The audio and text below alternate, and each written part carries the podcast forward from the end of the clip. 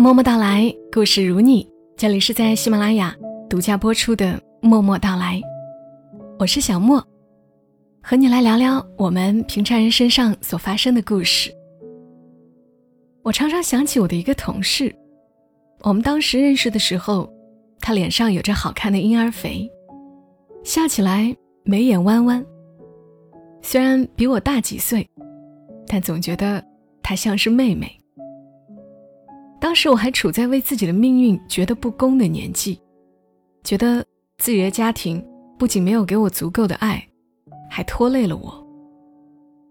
所以，我只是从这个同事的只言片语中透露出来的一些家庭信息，一些他童年的记忆，就自动脑补了他的过去，觉得他一定是生活在一个很幸福的家，拥有父母的爱和不错的家庭条件。于是我对他羡慕了很多年，直到多年后，我们都已经不在原来的公司，不知道怎么，突然通过 QQ 联系上了，多聊了聊，才知道，他之前一直过得很艰难，父母离异，母亲常年生病，他的学业也是断断续续完成的。原来我一直羡慕的人，过得。并不如我想象的那么轻松。彼时，我年纪渐长，认识的人也多了，不再执着于自己经历过的那些坎坷和不公了，也越来越发现，很多看似幸福美满的人，其实很有可能也经历过伤痛和苦难。所以我今天想和你们来讲一讲，我们节目中的好朋友作者蔡耀耀不吃药的故事。发生在他自己身上的故事。我那天看到他在知乎上回答了一个问题：原生家庭带来的悲哀和不幸，会随着自己的成长慢慢摆脱吗？我想把他的回答分享给你们。我希望这个回答能让更多的人更爱自己，也更努力。蔡耀耀不吃药，他说：“我在很多人眼中。”是一个乐观、开朗、活泼的人，甚至我比很多人都更热爱生活，更内心坚定。我也可以说，我的确喜欢吃，喜欢玩平时也是一个很容易就开心的人。比如，今天我因为给自己泡茶的时候，发现茶叶散开的时候是很漂亮的，就感觉到很大的幸福感。有许多不熟的人都说，我应该来自一个很棒的原生家庭，应该是在成长过程中获得过很多的爱，才会成为现在的我。但其实不是，我有一个非常糟糕的原生家庭。我的爸妈生我的时候，他们都刚刚大学毕业进入单位。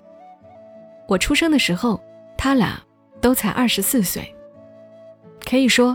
他俩都没有做好准备，而且我父亲的家庭非常重男轻女。我出生是女孩后，我的奶奶就建议我父母把我送给亲戚抚养，他们过两年再生个男孩。好在我母亲怕被人说闲话，拒绝了这一要求。于是，我被送到了远一些地方的外公外婆处抚养。父母每周回来看我一次。那会儿他们还是单休。在我有记忆后，我的印象里就是周六晚上，父母会搭乘小巴来看我，住一个晚上，然后周日下午再离去。他们来了之后，也不会陪我什么的，而是补觉。那时候的工作还蛮辛苦的，他们总是一副睡不醒的样子。后来，我的父亲辞去工作，随着大潮流下海经商了。他回来的更少了。母亲告诉我，等父亲挣了大钱，就把我们接去深圳，然后换个大房子一起住。我以后会和爸爸妈妈生活在一起。我是期盼的，因为父亲在那段时间会经常带回大量的零食和玩具。并也证明了母亲说的话，他会接走我和母亲，我们一家三口齐齐整整。六岁前，虽然父母对我的关心是缺乏的，但外公外婆对我还是挺照顾的，也很疼爱。但这一切都在一个周末发生了改变。我直到现在还清晰的记得那天是怎么回事儿。那天母亲一个人回来了，她垂头丧气，说出事了。外公外婆面色凝重，母亲。不肯陪我玩，没有人管我。他们躲在房间里说了很久的话。我虽然不知道到底发生了什么，但我是有感觉的。我知道那天他们一定是在商量大事情。然后从那天开始，父亲再也没有出现过。开始我是没有意识到的，直到很久。我发现父亲不再出现了，外婆气急败坏地说：“你爸爸不要你和你妈了，你以后就只能待在我们这儿。我们收留你，我们收留你。”是的，外婆第一次用了这个词“收留”，然后这个词就被反复提起，直到我长大很大，他还是会说。如果不是我收留了你，你就会无处可去。这个词太重了，重到即使是那么小的我，也觉得自己寄人篱下。我不再是被暂时安放在外公外婆处的孩子，而是一个没有选择的、被父亲抛弃了的人。之后的几年，母亲回来的更少了，有时候周日来一下，吃个中饭。他就进房去睡午觉，然后睡醒就又走了。我有次记得他睡醒拿上包要走，我大哭着抱着他的腿，不让他离开，让他陪我一晚上，明天早上再走。我哭得很惨很惨，但母亲一直不同意，直到我哭出了鼻血，她终于松了口，流了一晚上。那天晚上我特别开心，一直不肯睡，拉着我母亲让她陪我玩这个玩那个，和她一起看电视。但我在很大之后，还是会忽然想起那天我哭着流出了鼻血的自己。我一直知道，自己不是一个拥有无条件的父爱和母爱的孩子，我必须哭出鼻血，才能换得母亲陪我待一晚上。我继续长大，身体非常不好，患有严重的哮喘，经常一住院就是半个月。外公外婆为了照顾我，其实也付出了很多，无论是金钱，还是时间。但他们年纪大了，这样的照顾对他们来说太辛苦了。外婆就会忍不住抱怨，他们总是说我们在你身上花了多少钱。我们为了你，头发都白了。你爸爸不要你了，只有我们要你。你妈妈不管你，你要听话，不然我们就把你丢回你奶奶家，让你自生自灭。哦，对了，我爸爸自从消失后，我的爷爷奶奶也跟着不见了一样，从来没有来看过我。我在慢慢长大，在这段时间里。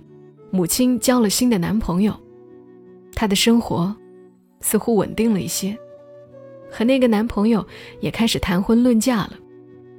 我被接了过去，过暑假。外婆说：“如果适应的不错，你就以后可以转学到你母亲那边读书，留在她身边。”我有点期盼。母亲的新男友有个儿子，比我略大一点点。是一个小痞子，天天逃学打架。暑假的白天我都留在家，母亲和她的男友去上班。这个儿子就会恶狠狠地掐着我脖子，让我给他钱。一次两次，我因为害怕忍了。第三次的时候，我拿着菜刀和他打架，把家里砍得乱七八糟。然后，我逃回了外婆那儿。后来母亲也发现那个儿子偷她的钱，她和新男友不了了之。我就一直留在了外婆那儿，再也没有回去。母亲换了几个男朋友，都没成功。父亲一直没有消息，外婆依旧会在不顺心的时候说那些话。但我已经麻木了。直到高一的时候，我再次发现了一个被隐瞒的事实：我在同学家玩，电视开着，在播报湖南台的新闻，里面清晰的说。在逃的罪犯蔡某某落网，在衡阳被捕。蔡某某，是我父亲的名字。那个罪犯，是我的父亲。我的耳朵嗡嗡作响。无论如何也想不到，这和电视剧一样的情节，发生在我身上。我哭着回了家，外婆告诉了我实情。我父亲是因为杀人案仓皇出逃，然后最近被捕。他们认为我不应该知道真相，所以一直隐瞒。我愣了很久，我也不知道到底是一个抛弃妻子的父亲更好，还是一个杀人犯父亲更好。但总而言之，我是一个没有父亲的人。我接受了这个事实。因为不接受也没有办法。然后母亲再婚了，外婆激烈的反对她新找的对象，可是没有成功。但中间没有人问过我的看法。我只被带去和那个他的新婚对象吃了两餐饭，就被通知了他要结婚的事实。母亲重新摆了婚宴，婚宴的那天我要考试。下午才赶到，没有人管我。我被胡乱带去吃了点东西，就又被安排回了学校。后来外公也去世了，外婆身体不太好，我就开始了自己租房的生活。整个高三，我都在自己管自己，自己为未来考虑。高三的暑假，我有两个外地的朋友。来我家看我。他们是和我一个艺术辅导班的。他俩在我母亲家住了两个晚上，就走了。我的继父阴阳怪气地告诉我外婆，希望我以后不要擅自带同学回家，因为那是他和我母亲的家，不是我家。外婆被气病了，把这件事告诉了我。我什么也没有说，因为我发现，这就是事实。后来上了大学，外婆也去世了。每次到寒暑假，我就特别惶恐，不知道该去哪儿。以前还可以回外婆家，现在也不行了。去母亲那儿，我更别扭。我只能。每次借住在继承了我外公外婆房子的舅舅家，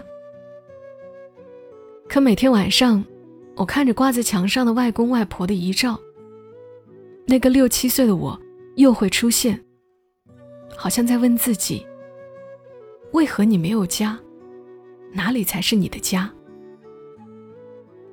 这是我的原生家庭，也许比起一些更悲惨的人来说，不算什么。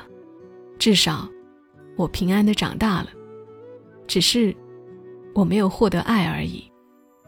但我知道，那个童年的我是如何心底缺失了一角，是怎么抱着那份巨大的不安全感，是为什么知道自己不是被爱着的。有一件事，我小时候的家长会永远都是外公去开的，我的父母从来没有到场过。这曾经是我巨大的遗憾，可我还是想说，这些悲哀和痛是可以摆脱的。我现在拥有了自己的家庭，我很自豪地说，目前为止家庭很幸福，我很爱我的丈夫，也很确定我的丈夫很爱我。我们有一些矛盾，但不惧怕这些发生的矛盾，愿意一起去解决。我有了一个很可爱的女儿，我很爱她，每天都告诉她我爱她，告诉她最重要的就是一家人。齐齐整整在一起。我的母亲来帮我带孩子，她告诉我，她以前的确不知道如何爱我，但她现在想和我生活在一起。我们偶尔会和其他母女一样吵架，我偶尔不知道怎么亲近她。可我在试着和她越来越无话可说，越来越亲密。一些知乎的朋友知道，我之前还遭遇过一场大病，我和我的丈夫也是在那场病的过程中认识的。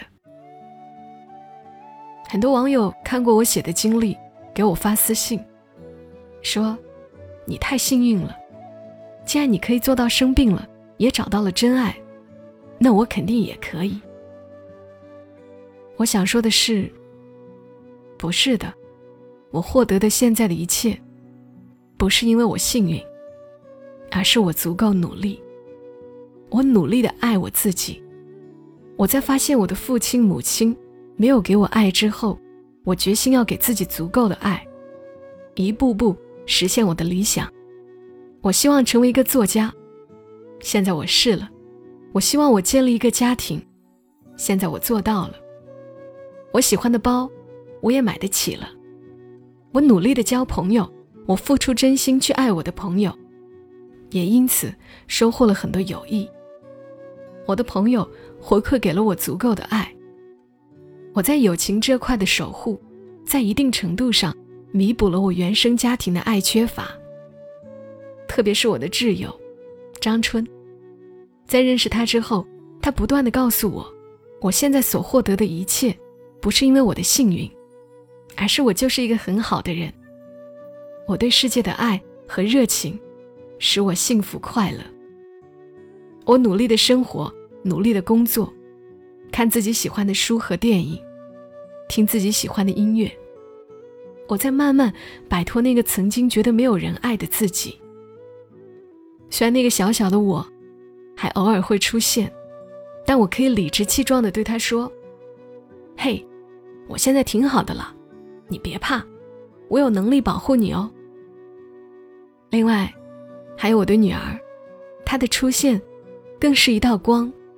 她无数次对我说：“妈妈，我爱你，爱你很多很多。”我知道，现在有一个小小的人儿，无条件的爱着我，我的悲哀和不幸，都被安抚了。